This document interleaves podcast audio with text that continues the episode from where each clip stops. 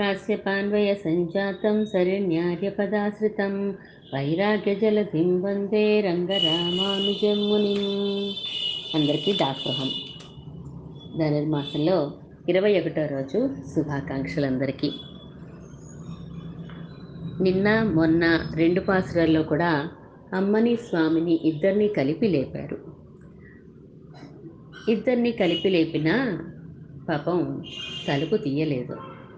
ఈరోజు పాసురంలో పరమాత్మ యొక్క గొప్పతనాన్ని సౌలభ్యాన్ని ఆయన గుణాలన్నింటినీ కీర్తిస్తున్నారు. పరమాత్మని ఒక్కరిని నిద్ర నిద్ర మేల్కొలుపుతున్నారు. అమ్మ వచ్చి వీరి గోష్ఠిలో చేరిపోయింది. ఇప్పుడు అందరూ కలిసి స్వామిని లేపుతున్నారు. మనం పరమాత్మ దగ్గరికి అసలు ఎందుకు వెళ్ళిపోవాలి? ఈ లోకంలో మనకంతా సుఖంగా బాగానే ఉంది కదా. చక్కగా ఏసీలు ఉన్నాయి కార్లు ఉన్నాయి కావలసిన పదార్థాలు తినే ఓపిక ఉంది మంచి బలం ఉంది శరీరంలో. ఈ వెంటనే ఈ లోకాన్ని విడిచిపెట్టి వెళ్ళిపోవాల్సిన అవసరం ఉందా అసలు? ఎందుకు వెళ్ళిపోవడం? హాయిగా సుఖంగా ఇక్కడ అనుభవించవచ్చు కదా. అంటే అసలు మనకి ఈ శరీరం ఎందుకు ఇచ్చాడు భగవంతుడు? అది తెలుసుకుంటే మనం ఉండాలా వెళ్ళిపోవాలా ఆలోచించుకోవచ్చు. ఈ శరీరం ఎందుకు ఇచ్చాడు స్వామి? అంటే తనని ఆరాధించడానికి. అంటే మన సృష్టికి మన పుట్టుకకు కారణమైన వాడు ఎవరో ఆయన్ని కీర్తించడానికి ఈ శరీరాన్ని ఈ ఇంద్రియాల్ని మనకి ఈ జన్మని ఇచ్చాడు. చక్కగా ఏ లోటు లేని ఇంట్లో పుట్టించాడు. అంతో ఇంతో ఆధ్యాత్మిక జ్ఞానం మనకి ఉండేలా అనుగ్రహించాడు. ఎవరైతే అమ్మ కడుపులోంచి బయటకు వచ్చేటప్పుడు ఆ జాయమాన కటాక్షం అంటారు. పరమాత్మ యొక్క విష్ణుమూర్తి యొక్క సత్వ గుణానికి ప్రతీక అయినటువంటి విష్ణుమూర్తి యొక్క చూపు పడుతుందో వారికి మాత్రమే నారాయణమూర్తి ఎందు విష్ణుమూర్తి ఎందు భక్తి కలుగుతుంది అని శాస్త్రం చెప్తోంది. జాయమాన కటాక్షం అంటే పుట్టేటప్పుడు ఆయన చూపు పడిందా? మనకి ఏదో ఒక టైంలో అంటే చిన్నప్పటి నుంచి లేదండి మాకు భక్తి అనుకోక్కర్లా. చక్కగా మనకి ఆయన అనుగ్రహం తప్పకుండా లభిస్తుంది మనకి. మరి అలా ఆయన అనుగ్రహం లభించిన మనం ఈ భూలోకంలో చక్కగా కాళ్ళు చేతులు వంకర లేకుండా మాట్లాడగలిగిన శక్తితోటి మన కడుపుకేమీ లోటు లేకుండా అన్ని రకాలుగా సుఖంగా మనని పుట్టించిన స్వామికి కృతజ్ఞతగా మనం ప్రతిరోజు చక్కగా ఆరాధన చేసుకుంటున్నాం. ఒక మంచి ఆచార్యులు కూడా మనకి లభింపచేశారు పరమాత్మ. అలాంటప్పుడు మనం కంగారు పడిపోయి పరమాత్మదానికే వెళ్ళిపోవాల్సిన అవసరం అయితే ఉండదు. ఇక్కడే మనం చక్కగా కైంకర్యం చేసుకుంటూ ఆచార్యులు సేవించుకుంటూ ఆయన చెప్పే పని మనం తూచా తప్పకుండా చేస్తూ ఆయనకు ముఖ వికాసాన్ని కలిగిస్తూ ఆనందాన్ని కలిగిస్తూ ఉంటే మనకి ఎక్కడ చేసు ఎక్కడ ఉంటే ఏమైందండి కైంకర్యం చేసుకోవడానికి? ఈ లోకంలో ఉంటే ఏమిటి? పరంపదం వెళ్ళిపోయి అక్కడే చేసుకోవాలి రూలే ఉంది. కాకపోతే మనం ఈ ప్రకృతిలో ఉన్నంతసేపు ఈ ప్రకృతి మనం లాగేస్తూ ఉంటుంది కాబట్టి పరమాత్మ మీద మనసు అనేది ఎక్కువసేపు నిలబడడానికి ఎల్లప్పుడూ నిలబడడానికి అవకాశం ఉండదు. కైంకర్యాలు చేసుకోవడానికి కూడా ఏ రోగమో రొచ్చో లేకపోతే సంసారమో పిల్లలో మొగుడో భర్తో మొత్తం అందరూ ఇంట్లో ఏదో చుట్టాలో ఏదో ఒక ఆటంకాలు ఏదో ఒక ఆటంకాలు ఎల్లప్పుడూ జరగదు. అందువలన మనం పరంపదానికి వెళ్ళిపోవాలని కంగారు పడ్డమే తప్ప లేకపోతే చక్కగా ఇక్కడే ఉండి దివిదేశాల్లో పెరుమాళ్ళు సేవించుకుంటూ ఉండొచ్చు నిత్యం జరిగే ఉత్సవాలు ఎన్నో దివిదేశాల్లో మనం ఉన్న ఊర్లోనే జరుగుతూ ఉండవచ్చు. ఆ ఉత్సవాలు సేవించుకుంటూ గుణానుభవం చేసుకుంటూ పరమాత్మని ఈ లోకంలో ఉన్న ఇదే పరమ పురుషార్థం అంటారు మా ఆచార్యులు. పురుషార్థం అంటే అక్కడికి వెళ్ళి చేసుకునేది కైంకర్యం పరమపదానికి. పరమ పురుషార్థం అంటే ఇక్కడి నుంచి మనం ఎప్పుడైతే మంత్రోపదేశం పొందామో అప్పటి నుంచి చేసుకునేదంతా కూడా పరమ పురుషార్థమే అంటారు మా ఆచార్యులు. అలా అటువంటి ఆచార్యుల యొక్క గొప్పతనం చెప్పబడుతోంది అంతరార్థంలో ఈ పాసురంలో. మనం ఎందుకు వచ్చాము అంటే పరమాత్మ యొక్క సేవ చేసుకోవడానికి కృతజ్ఞత తెలపడానికి మనం నిత్యం ఆరాధన చేసుకుంటున్నాము పరమాత్మ యొక్క వైభవాన్ని మనకి చెప్తారు ఆచార్యులు అటువంటి ఆచార్యుల యొక్క గొప్పతనము ఇందులో పరమాత్మ యొక్క గొప్పతనము రెండూ చెప్పబడుతున్నాయి పాసరాన్ని మనం అనుసంధానం చేసుకుని ఇందులో ఉండే విశేషాలు కొంచెం తెలుసుకునే ప్రయత్నం చేద్దాం ஏத்தக்கலங்கள் எதிர் பொங்கி மீதளிப்ப மாத்தாதே பால் சொரியும் வள்ளல் பெரும் பசுக்கள். ஆத்தப்படைத்தான் மகனே அறிவுராய். ஊத்தமுடையாய் பெரியாய். உலகனில் தோத்தமாய் நின்ன சுடரே துயிலெழாய். மாத்தார் உனக்கு வலி தொலைந்து உன் வாசற்கண். ஆத்தாது வந்து உன் அடிப்பணியுமா போலே. போத்தியாம் வந்தோம் புகழந்தேரோர் எம்பாவாய் పోతియాం వందోం మేము స్వామి నీ దగ్గరికి వచ్చాము. మూడు రోజుల నుంచి నాలుగు రోజుల నుంచి నేను మిమ్మల్ని పిలుస్తూనే ఉన్నాము. రండి మమ్మల్ని అనుగ్రహించండి. మీ కటాక్షం మాకు కావాలి అని. అంటే కటాక్షం కావాలి అంటే ఇంకేదో కోరదామని మీ దగ్గరికి రాలేదు స్వామి. పోతి మంగళాశాసనం చేయడం కోసంగా మేము వచ్చాము. నీ కీర్తిని పాడడానికి వచ్చాము అని చెప్తున్నారు గోష్ఠందరూ కూడాను. ఏత్త కలంగల్ ఎదిర్పొంగి మీ తడిప్ప. అంటే ముందు నందుని యొక్క సంపదని చెప్తున్నారు. ఎటువంటి నందుడంట ఆయన? మనం కుండలు పెడితే చాలు. పాలు పితకుదామని చెప్పి ఆ గోవుల పొదుగుల దగ్గర కుండలు పెడితే చాలు. వెంటనే ఎదిరి పొంగి మీ తడిప్ప పొంగి ప్రవహించేంతగా కుండలు నిండిపోతూ ఉంటాయి. మాతాదే పాల్ సొరియం వళ్ళల్ పెరుం పసుక్కల్ ఆ పాలు పొంగి పొర్లేలా ఇచ్చేంత గొప్ప ఔదార్యం కలిగినటువంటి గొప్ప పశువులు కలిగిన ఆత్తపడెత్తాన్ మగనే. అటువంటి గొప్పవాని యొక్క పుత్రుడా అరివురాయ్ తెలివి తెచ్చుకోవయ్యా అంటున్నారు. ఉత్తముడయాయ్ అంటే చాలా వేదములు గొప్పవైనటువంటి వేదముల చేత చెప్పబడినటువంటి పెరియాయ్ ఓ పెద్దవాడా? తెలివి తెచ్చుకో. ఉలగనేల్ తోత్తమాయ్ నిన్న సుడరే. ఈ లోకంలో కంటికి కనిపించేలాగా అవతరించిన ఓ తేజస్వరూపుడా? తుయిలజాయ్ లేవవలసింది. మాత్తార్ ఉనకు వలి తొలైందు ఉన్ వాసర్కణ్. శత్రువులు ఏం చేస్తారంటే నీతో నిన్ను ఓడించలేక నీతో ఎదురుగా పోరాడలేక వచ్చి పోరాడలేక నిలవలేక వచ్చేస్తారు. వచ్చేసి ఆత్తాదు అందు ఉన్నడి పణియు మా పోలే. వారు వేరే దిక్కు లేక వేరే గతి లేక దీనిలై నీ సన్నిధిలో నిలబడిపోతారే.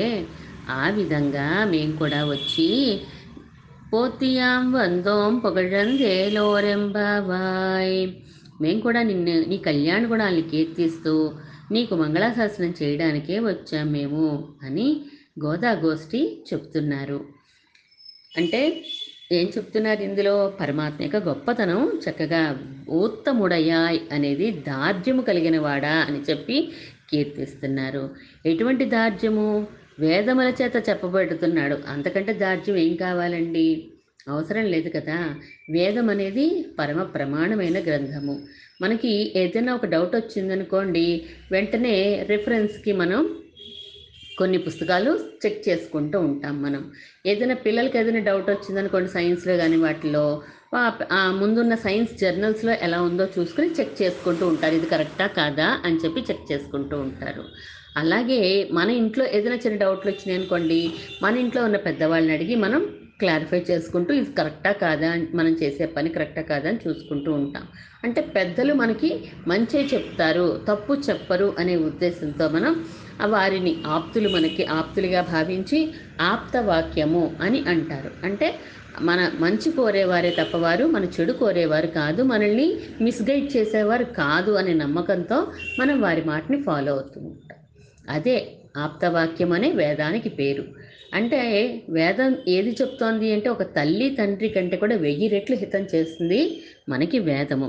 అటువంటి వేదం చేత చెప్పబడే పరాత్పరుడు శ్రీమన్నారాయణుడు అని ఆ శ్రీమన్నారాయణుడే ఎలా వచ్చాడు? ఈ రేపల్లెలో మనకి నందుని పుత్రుడిగా అవతరించాడు. అవతరించడం అంటే పైనుంచి కిందకి దిగిరావడం ఇక్కడ ఏమంటోంది గోదా గోదాదేవి? అంటే తోత్తమాయ్ నిన్న సుడరే అంటున్నారు. తోత్తమాయ్ కంటికి కనిపించే విధంగా వచ్చి ప్రకాశిస్తున్నావు స్వామి అని అంటున్నారు. సూర్యుడు ఉన్నాడు అనుకోండి ఆయన ఉదయం తూర్పున ఉదయిస్తూ ఉంటాడు. మరి పొద్దున తూర్పును తూర్పున కనిపించాడు సాయంత్రానికి చనిపోతాడు ఏమన్నాను? కాదు కదా ఇక్కడ కనిపించడు. కానీ ఇంకొక చోట కనిపిస్తాడు. ఇంకొక చోట పగలవుతుంది అక్కడ కనిపిస్తాడు. ఇక్కడ మళ్ళీ మ- మర్నాడు పొద్దున మళ్ళీ మనకి ఇక్కడ కనిపిస్తాడు. అలాగా కనిపించడము అంటే అంతటా ఉన్నాడు. కానీ ఒక రూపం తీసుకుని మనకి కంటే కనిపించే విధంగా ఒక రూపంతో వచ్చినప్పుడు స్వామి సౌలభ్యం బాగా ప్రకాశిస్తూ ఉంటుంది. అందువలన పరమాత్మ అంతటా ఉన్నా ఉన్న స్వామిని మనం దర్శించలేం. అదే ఆయన ఒక రూపాన్ని ధరించి కృష్ణుడిగా వచ్చిన రాముడిగా వచ్చిన లేదా నరసింహస్వామిగా వచ్చిన మనకి ఈయన భగవంతుడు అని మనం ఈజీగా గుర్తించగలుగుతాము. మన మనసు ఆయన వైపు తొందరగా ఆకర్షితమవుతుంది. మన మనసులో నిలుపుకోవడానికి కూడా మనకు ఒక రూపం కావాలి కదా. ధ్యానానికైనా ఒక రూపం కావాలి. నిరాకార ధ్యానం అంటే ఏం చేయలేం కదా. అలా కాకుండా కళ్యాణ గుణములు కలిగిన స్వామి మంచి అందమైన రూపం కలిగిన స్వామి మంచి స్వరూపం కలిగిన స్వామి అటువంటి గుణాల్ని రూపాన్ని స్వర స్వభావాన్ని అన్నీ తలుచుకుంటుంటే మన మనసు ఎంత ఆనందమవుతుందండి. మనకి చెప్తూ ఉంటారు చూడండి లోకల్లో ఆరు నెలలు సహవాసం చేస్తే వీడు వాడైపోతాడు అని అంటూ ఉంటారు. అలాగా నిత్యము మన స్వామిని ఆ పర పరమాత్మ యొక్క దివ్యమంగళ విగ్రహాన్ని మనం ధ్యానం చేస్తూ ఆయన యొక్క కళ్యాణ గుణాల్ని తలుచుకుంటూ ఉంటే గనక ఎంతో కొంత మనం కూడా మారతాం కదండి. మారకుండా ఉంటామా? ఉండము. ఆ గుణాలు మనల్ని నిలబడినివ్వవు కదా. ఎంతో కొంత మనలో కూడా మార్పు తప్పకుండా వస్తుంది. మనకి ఆ కళ్యాణ గుణాలు చెప్పేయే భారతము భాగవతము శ్రీరామాయణము ఇవన్నీ చదువుకోండి చదువుకోండి అంటారు. ఎందుకు ఇవి చదువుకుంటే ఉపయోగం ఏంటండి? అంటే వారి యొక్క స్వభావం మనకి తెలుస్తుంది. పరమాత్మ యొక్క కరుణ వాత్సల్యము సౌశీల్యము స్వామిత్వము సౌలభ్యము ఇలాంటి గుణాలన్నీ తెలిసినాయి అనుకోండి. అబ్బో! పరమాత్మ ఇంత ఈజీగా దొరుకుతాడా మనకి? అంటే మన కంటికి కనిపించేలా వచ్చి అవతరించాడా ఈయన? ఎక్కడో వేదాల్లో ఉన్నాడు మనకే అందుతాడు అని అనుకోక్కర్లేదా మనం? అని ఆయన మీద మనకి ప్రేమ ఈజీగా కలుగుతుంది కాబట్టే మనల్ని ఇటువంటి గ్రంథాలు అనుసంధానం చేసుకోండి అంటారు. కానీ ఏదో అరవై ఏళ్ళు డెబ్బై ఏళ్ళు వచ్చాక మనం అనుసంధానం చేసుకోవడం మొదలు పెట్టామనుకోండి ఈ జీవితకాలం అంతా కూడా వ్యర్థంగా గడిపేసి అరవై ఏళ్ళు వచ్చేసి నేను నేను ఈరోజు భక్తిలో పండిపోవాలి ఇంక ఈ రోజు నుంచి అని అనుకుంటే మనసేం సహకరించదండి. ఇంద్రియాలన్నీ కూడా క్లబ్బుల చుట్టూ తిరిగి లేదా కిటీ పార్టీల చుట్టూ తిరిగి విషయ లోలు విషయలోలుల ఉండి లో లోలత్వం కలిగి ఉండిపోతే గనక అరవై ఏళ్ళు కాదు ఎనభై ఏళ్ళు వచ్చినా కూడా మనకి మనసేమి వశంలోకి రాదు. నాకు వయసు వచ్చేసింది కాబట్టి ఓ మనసా? నువ్వు ఇంకెనక్కి వచ్చాయి ఓ ఇంద్రియాలా? మీరు అనుభవించకండి. అంటే అవేమి మన మాట విననే వినవు. మొక్కై వంగనది మానే వంగున అంటారు కదా మన పెద్దలు. అందువలన మనం చిన్నప్పటి నుంచి అవి అలవాటు చేసుకోవాలి. మనల్ని చూసి మన ఇంట్లో పిల్లలు మన మనవలు అలవాటు చేసుకుంటారు కాబట్టి మనం ముందు నుంచి దాన్ని కంట్రోల్లో పెట్టుకుంటూ ఉండాలి మన ఇంద్రియాలని మన మనస్సుని కూడాను. ఇక్కడ అటువంటి ఇంద్రియాలు మనకి లొంగాలి అంటే ఎవరు కావాలి? పరమాత్మ వైపు మనల్ని తిప్పాలి అంటే పరమాత్మ గురించిన జ్ఞానం మనకు కలిగించాలి అంటే ఎవరు కావాలి? ఆచార్యులు కావాలి. అటువంటి ఆచార్యుల యొక్క గొప్పతనమే ఇక్కడ చెప్పబడుతోంది. ఏం చేస్తున్నారు ఆచార్యులు? అంటే గోవులే ఆచార్యులండి అంటున్నారు. ఆ గోవులు ఆచార్యులు కొండలేంటండి? శిష్యుల యొక్క హృదయాలే కుండలు. ఆచార్యులు ఏం చేస్తారు? చెప్పకుండా ఉండలేక అలా శిష్యుల యొక్క దుస్థితిని చూసి అలా వర్షిస్తూనే ఉంటారు పరమాత్మ యొక్క వైభవాన్ని శ్రీ సూక్తుల రూపంలో పాలంటే కళ్యాణ గుణములు. ఆ కళ్యాణ గుణములు అనే పాలని ఎప్పుడు కూడా శిష్యుల హృదయాల్లో నింపేస్తూ ఉంటారు. ఇక్కడ నందుని ఇంట్లో ఎన్నో గోవులు ఉన్నాయి ఎన్నో మనం చెప్పుకున్నాం కదా పల. కరందు అంటారు కదా. అంటే గుంపులు గుంపులుగా ఎన్నో ఎన్నో గుంపులు. లెక్క పెట్టడానికి ఒక్కొక్కటి కాదు గుంపులు లెక్క పెట్టాలి మనం. అన్నీ ఉన్నాయి. ఇవి ఇవి ఎవరు కూడా వచ్చి పాలు తీసిందేమి కనిపించట్లా. కానీ అవి మాత్రం అలా వర్షించేస్తూనే ఉన్నాయి. కుండ పెట్టడమే లేటు నిండిపోతోంది. మళ్ళీ అది తీసి ఇంకోటి పెట్టడమే మంది లేటు తప్ప ఆ గోవుల యొక్క ఔదార్యంలో ఏమీ లోటు లేదు అసలు. వళ్ళల్ పెరుంప సుక్కళ్ళు అన్నారు. వళ్ళలు ఎంతో ఉదారంగా అవి పాలన అలా వర్షించేస్తున్నాయి ఏం వర్షిస్తున్నాయి? భగవంతుని కళ్యాణ గుణాలనే వర్షాన్ని మన మీద కురిపిస్తారు. మనకి ఆచార్యులు ఎప్పుడు కూడాను. అటువంటి మగనే అంటున్నారు కొడుక అంటున్నారు అంటే ఆచార్యులకి పిల్ల ఆచార్యులకి పుత్రుడు సమానమే కదండి. పరమాత్మ ఆయన యొక్క అధీనంలోనే కదా ఉంటారు పరమాత్మ. ఆచార్యులు అంటే చాలా ఇష్టం పరమాత్మకి. ఆచార్యులు ఎలా చెప్తే ఆచార్య పురుషులు ఎలా చెప్తే అలా వింటాడు ఆయన. అటువంటి వారికి పుత్రుడా అని అరివురాయ్ తెలివి తెచ్చుకోవలసింది అని అంటున్నారు. అంటే ఆ నందుడి ఇంట్లో ఉండే గోవుల యొక్క ఉదారత్వం ఎందుకు వచ్చింది అంటే ఆ గోవుల యొక్క ఉదారత్వమే నందుడికి వచ్చిందట ఆ నందుడి యొక్క ఉదారత్వమే ఇక్కడ కృష్ణ పరమాత్మకి వచ్చింది అంటారు. అంటే ఒకళ్ళ నుంచి ఒకళ్ళు జీన్స్ ఉంటూ ఉంటాయి కదండి అలాగా నందుడికేమో ఆ గోవులు చూసి నేర్చుకున్నాడట ఇవ్వడమే పనిగా పెట్టుకున్నట్ట అలాగే కృష్ణ పరమాత్మ కూడా వాళ్ళ నాన్నగారి నుంచి ఆ గుణం అలా వచ్చి వచ్చేసిందట ఉదారంగా దానం చేయడమే అని మనం పదిహేడో పాసుల్లో కూడా ఆయన యొక్క దాన గుణాన్ని గురించి మనం చెప్పుకున్నాం. ఉత్తముడయాయ్ పెరియాయ్ అంటున్నారు. ఉత్తం అంటే ఇందాక చెప్పుకున్నాం మనం. అంటే బలమైన ప్రమాణం చేత చెప్పబడేవాడు. భ్రమ ప్రమాదము విప్రలంబము అనే దోషాలు మూడు ఉంటాయి. ఏదైనా ఒక పుస్తకానికి కానీ దేనికైనాను. కానీ ది ఈ వేదం అనే గ్రంథానికి ఆ మూడు అసలు లేవు. మన కంటికి కూడా ఒక్కొక్కసారి చూడండి గా పామును చూసి తా తాడును చూసి పాము అనుకోవచ్చు మనం. ఏదైనా భ్రమ పడచ్చు మనము. లేదా చీకట్లో మనం ఒకదాన్ని చూసి ఒక వస్తువుని చూసి ఇంకొక వస్తువు అనుకునే ప్రమాదం ఉన్నది. కానీ ఇక్కడ వేదాన్ని మాత్రం ఏ దోషము లేదండి. భ్రమ ప్రమాదం విప్రలమం కాదు కదా. ఏ దోషము లేనటువంటిది వేదము స్థిరమైనటువంటిది వేదము. మరి ఇన్ని కోట్ల సంవత్సరాలు ఇన్ని లక్షల సంవత్సరాలు జరిగిపోయిన వేదం ఎప్పుడొచ్చిందో మనకు తెలియదు అనాదిగా వేదం మనకు అందుతూనే ఉన్నది. ఇప్పుడు కూడా ఎంతో లుప్తం అయిపోయింది. కానీ ఉన్న భాగాన్ని చూసుకుంటేనే మనం ఎంతో ఆనందం కలుగుతుంది పరమాత్మ గుణాలు తెలుసుకోగలుగుతాం. అందులో ఉండే ఎంతో విజ్ఞానం ఉందని చెప్తూ ఉంటారే. మరి అలాంటి వేదం చేత చెప్పబడే పెరియాయ్ గొప్ప వాడివి కదా నువ్వు అని కీర్తిస్తున్నారు గోదాదేవి. ఉలగనిల్ తోత్తమాయ్ నిన్న సుడరే తుయిలెజాయ్ అన్నారు. అంటే ఉలగనిల్ తోత్తమాయ్ లోకంలో కంటికి కనిపించేలా వచ్చిన ఓ తేజోరూపుడా తుయిలజాయ్ లేవవలసింది అని అంటున్నారంటే అందరికంటే పెద్దవాడు కదండి స్వామి. ఉలగనీలు తోత్తం ఆయన చూడరే కానీ ఆయనకి అంత పెద్దవాడు కూడా కంటికి కనిపించి వస్తే తప్ప ఆయనకు ఆనందం ఉండదట. అక్కడెక్కడో పరంపదలో కూర్చుంటే ఎప్పుడు ఆ నిత్యసురులు అలా చూస్తూనే కూర్చుంటారు. ఏ పని చేయడానికి ఉండదు కదలడానికి ఉండదు మెదలడానికి ఉండదు అని ఓ చిరాకు చిరాకుగా ఉంటుందట ఆయనకి. కానీ మన కంటికి కనిపించాలి ఇక్కడికి వచ్చేసారనుకోండి అమ్మయ్య. ఇక్కడ అందరూ కూడా నాకు స్వామి అది కావాలి నాకు స్వామి ఇది కావాలి అని చెప్పి చక్కగా కోరికలు కోరుకునే వాళ్ళే ఉంటారు. అందువల్ల నాకు ఇక్కడ పని ఉంటుంది ఏదైనా అక్కడ ఏ పని ఉండదు అసలు. నా గుణాలు ఉన్నాయి కానీ నాకు అనేక కళ్యాణ గుణాలు ఆ పరంపదల్లో వాటి అవసరమే రాదు అసలు అని చెప్పి పాపం ఆయన కూడా బాధపడిపోతూ ఉంటాడట. ఎప్పుడైతే అక్కడి నుంచి ఇక్కడికి ఈ లోకంలోకి దిగి వచ్చాడో ఈయన కాంతి పెరిగిపోతుట అమ్మయ్య. నన్ను వాడుకునే వాళ్ళు దొరికారు నన్ను ఉపయోగించుకునే వాళ్ళు దొరికారు నన్ను రక్షించని అడిగే వాళ్ళు దొరికారు ఇక్కడ అని ఆయనకి ఎంతో ఆనందం అయిపోతుందట. ఇంటికి వెళ్ళాక కలెక్టర్ గారు ఉన్నారనుకోండి ఇంటికి వెళ్ళాక పిల్లలు కలెక్టర్ గారు కలెక్టర్ గారు అంటే అడి కలెక్టర్ గారికి ఒళ్ళు మండిపోద్ది కదా.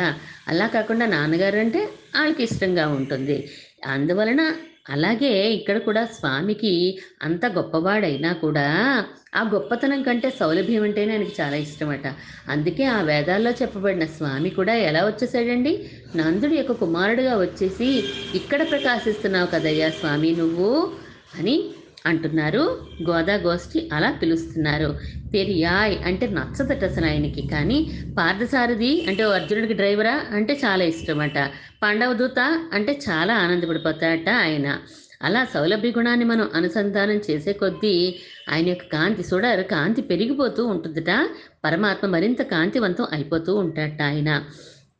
ఏమనాలి? మేము ఒక నారదుడిలాగా నా- నారదుడిలా వచ్చాము తుంబురుడిలా వచ్చాము నీ ముందు పాడడానికి అని అనాలి వీళ్ళు. లేదా సనక సనందాదుల్లా గొప్పగా వచ్చామని చెప్పాలి. అలా అనట్లేదు. మాతార్ ఉనకు వలితొలైంది ఉన్ వాసర్కన్ ఆతాదు వందు అంటున్నారు. శత్రువులు నీ దగ్గర ఓడిపోతారే? ఆ ఓడిపోయిన వాళ్ళ వచ్చామని చెప్తున్నారేటండి. గొప్పవారితో పోల్చుకోవాలి కానీ శత్రువులతో పోల్చుకుంటారా? ఎవరైనా ఓడిపోయిన వాళ్ళతో పోల్చుకుంటారా అండి? అంటే మాకు అదే ఇష్టమయ్యా. లోకంలో ఓడిపోయే వాళ్ళు రెండు రకాలుగా ఉంటారు. అస్త్రాలు ప్రయోగిస్తే లేదా శస్త్రాలు ప్రయోగిస్తే ఆయుధాలు ప్రయోగిస్తే ఒక రకమైన వాళ్ళు ఓడిపోతారు. ఇంకొకరు ఇంకొక కేటగిరీ కూడా ఉంది. వాళ్ళు ఎలా ఓడిపోతారట? పరమాత్మ గుణాలకి లొంగిపోయి ఓడిపోతారట వాళ్ళు. గుణజితులు సరజితులు అంటారు శాస్త్రంలో. మేము గుణజితులమయ్యా. రామలక్ష్మణులు ఇద్దరు వచ్చారు. పంపా నదీ తీరంలో హనుమంతుని కలుసుకున్నారు ఫస్ట్ టైము. కలుసుకున్నప్పుడు లక్ష్మణుడు లక్ష్మణ్ని చూసి రామ్ ఆ, హనుమ అడుగుతారు మీరు నువ్వెవరు? అని అడుగుతారు. అంటే అహమస్య అవరో భ్రాత గుణైర్దాస్యముపాగత అని చెప్తారు లక్ష్మణస్వామి. నేను ఆయన యొక్క చిన్న తమ్ముణ్ణే కానీ ఆయన గుణాలకి నేను దాసుణ్ణి. తమ్ముడి కంటే కూడా నేను ఆయన గుణాలకి వసిపడిపోయాను అంతే దాసుడిని అయిపోయాను. తమ్ముడి కదా అని నాకేదో అధికారం ఉందని అనుకోకు. నేను దాసుడిని ఆయన దగ్గర అని చెప్పి చెప్తాడు కదా. అలాగే మేము కూడా నిన్ను కీర్తించడానికే వచ్చాము. నీకు నారదుడు తుంబురుడు సనక సనందాదులు వీళ్ళందరూ ఎలా అయితే స్తోత్రం చేస్తారో నిన్ను స్వామి అలాగే మేము కూడా నిన్ను స్తోత్రం చేయడానికే వచ్చాము. వాళ్ళు చేస్తారు మేము చేస్తాము. లోకల్లో ఇంకొంతమంది ఉంటారు. వాళ్ళు చేస్తారు స్తోత్రం. కాకపోతే మాకు ఇది ఇస్తావా అది ఇస్తావా మా అమ్మాయి పెళ్ళి చేస్తావా మా అబ్బాయికి ఉద్యోగం ఇస్తావా ఇదే నిన్ను అడుగుతారు. మేము అలా రాలేదయ్యా. నీకు మంగళాశాసనం చేయాలని చెప్పి వచ్చాము. నువ్వు నీ- నీ శత్రువులైతే నీ భుజబలానికి భయపడిపోయి నిన్ను శరణాగతి చేస్తారు. కానీ మేము నీ దగ్గరికి వచ్చేసాం కదా. నువ్వే రక్షించుకో అంతే. మేమేం మా భారం మాకు లేదు. మా రక్షణ మేము చేసుకోము అని నువ్వు హృషికేశుడు కదా. నీ మాట వింటాయి మా ఈ హృషికాలంటే ఇంద్రియాలు. అందుకని వాటిని నువ్వు కంట్రోల్లో పెట్టేసుకుని మమ్మల్ని ఎలా నువ్వు లొంగ తీసేసుకున్నావో తెలుసా? నీ గుణాలతో మమ్మల్ని లొంగ తీసేసుకున్నావు. నీ ఒక్కొక్క గుణం తలుచుకుంటూ ఉంటే మేము లొంగిపోయి ఓడిపోయి నీ కాళ్ళ మీద పడిపోతున్నాం మేము. అసలు అన్ని గుణాలు మేము తలుచుకోక్కర్లేదు. వేదమే అంటారు కదా వేదంలోనే పరమాత్మ యొక్క ఆనందం అనే గుణాన్ని లెక్కించాలని అనుకున్నదట బయలుదేరిందట ఒక వన్ కొంతవరకు చెప్పి ఇంకా నేను చెప్పలేనండి ఆనంద గుణాన్ని అని వెనక్కి తిరిగి వచ్చేసిందట ఏతో వాచో నివర్తంతే అంటారు కదా. అలా వెనక్కి వచ్చేసిందట ఆనంద గుణాన్నే చెప్పలేక. మరి ఇంకా అనంత కళ్యాణ గుణ సాగరుడు కదా ఆయన. అలాంటి స్వామి యొక్క గుణాలని మనం ఏం చెప్పగలం గనక? అందువలన నీ ఒక్క గుణాన్నే చెప్పలేకపోతే ఇన్ని గుణాలు కలిగిన నీకు మేము మరి దాసులు అవ్వడంలో ఆశ్చర్యం ఏముందయ్యా? లేనే లేదు. నువ్వేమనుకుంటున్నావు? ఆ పాల సముద్రంలో పడుకున్నాను నేను ఆశేషం మీద పడుకున్నాను అనుకుంటున్నావా? అత్తగారి ఇల్లు కదా అది. ఆ, మబంద అంటారు బట్టరు వారు అలాగా నువ్వు అత్తగారింట్లో పడుకున్నాను అనుకుంటున్నావా లేతే నాకేం పని లేదు ఇప్పుడు ప్రళయంలో ఉంది ప్రళయంలో మర్రాకు మీద పడుకున్నాను నేనని చెప్పి హాయిగా పడుకుని ఉన్నావా నువ్వు? లేదా రామచంద్రునిగా అవతరించిన అయోధ్యలో పడుకున్నానని అనుకుంటున్నావా? కాదు ఇది గొల్లపల్లె. నువ్వు ఎందుకు వచ్చావు ఇక్కడికి? మమ్మల్ని అందరినీ రక్షించాలని వచ్చావు మరి రక్షించకుండా అలా పడుకుంటావేటయ్యా? మాకేం వ్రత పరికరాలు కావాలో? నిన్న మొదలు పెట్టాం కదా మీ లిస్టు. అదేంటో తెలుసుకుని దాన్ని పూర్తి చేయాలి కదా నువ్వు. మేము అడిగేదేదో మాకు ఇవ్వాలి కదా. మాకు లేదా పడుకుండిపోయి ఎంతమంది గోపికలు నాకు వసపడ్డారు ఇంకా ఎంతమంది లొంగాలని లెక్కలేసుకుంటున్నావా ఏంటి నువ్వు? నాయనా ఎవ్వరూ మిగలలేదు. అందరూ నీకు ఓడిపోయిన వాళ్ళమే. నీకు లొంగిపోయేమే తప్ప ఎవ్వరు మీ నీకు లొంగని వాళ్ళంటూ ఎవరూ మిగల్లేదయ్యా.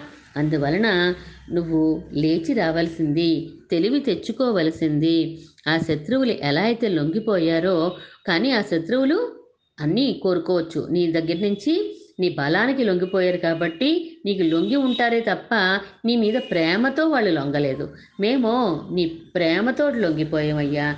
నీ ప్రేమకి మేము వశపడిపోయాము. అటువంటి మమ్మల్ని నువ్వు ఇంకా లేవకుండా బాధపెట్టడం తగునాయ్యా తగునా అయ్యా నీకు? అని చెప్పి మేమేమీ వ్యూహ వ్యూహ వ్యూహంలో క్షీరాబ్దిలో ఉన్నటువంటి స్వామిని శేషసాయిని ఆశ్రయించామా?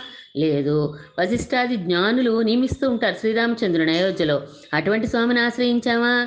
లేదు. పరంపదుల నిత్య సూర్యులతో సేవించబడుతూ ఉంటాడే శ్రీమన్నారాయణుడు. అటువంటి స్వామి దగ్గరికి వెళ్ళామా మేమేమన్నాను? లేదు. మరెందుకు? ఎక్కడికి వెళ్ళాం మేము? మమ్మల్ని పొందడానికి మా నందగోపుడు కుమారుడిగా వచ్చి మా వంశంలో అవతరించిన గోపాల సింహం కోసం వచ్చాం మేము. నీ కోసం వచ్చామయ్యా. నీ కోసం వస్తే నువ్వలా పడుకుని ఉంటే ఎలాగా? లేచి రావలసింది అని స్వామిని ప్రార్థిస్తున్నారు ఈ పాసరంలో. ఆండాళ్ దివ్య తిరువడిగలే శరణం కర్కటే పురుఫల్ గుణ్యాం తులసీం కారణోద్భవాం పాండ్య విశ్వంబరాం గోదాం వందే శ్రీరంగనాయకీం శ్రీమన్మహాభూతపురే శ్రీమత్కేశవయేశ్వరः కాంతిమత్యాం ప్రసూతాయ యతిరాజాయ మంగళం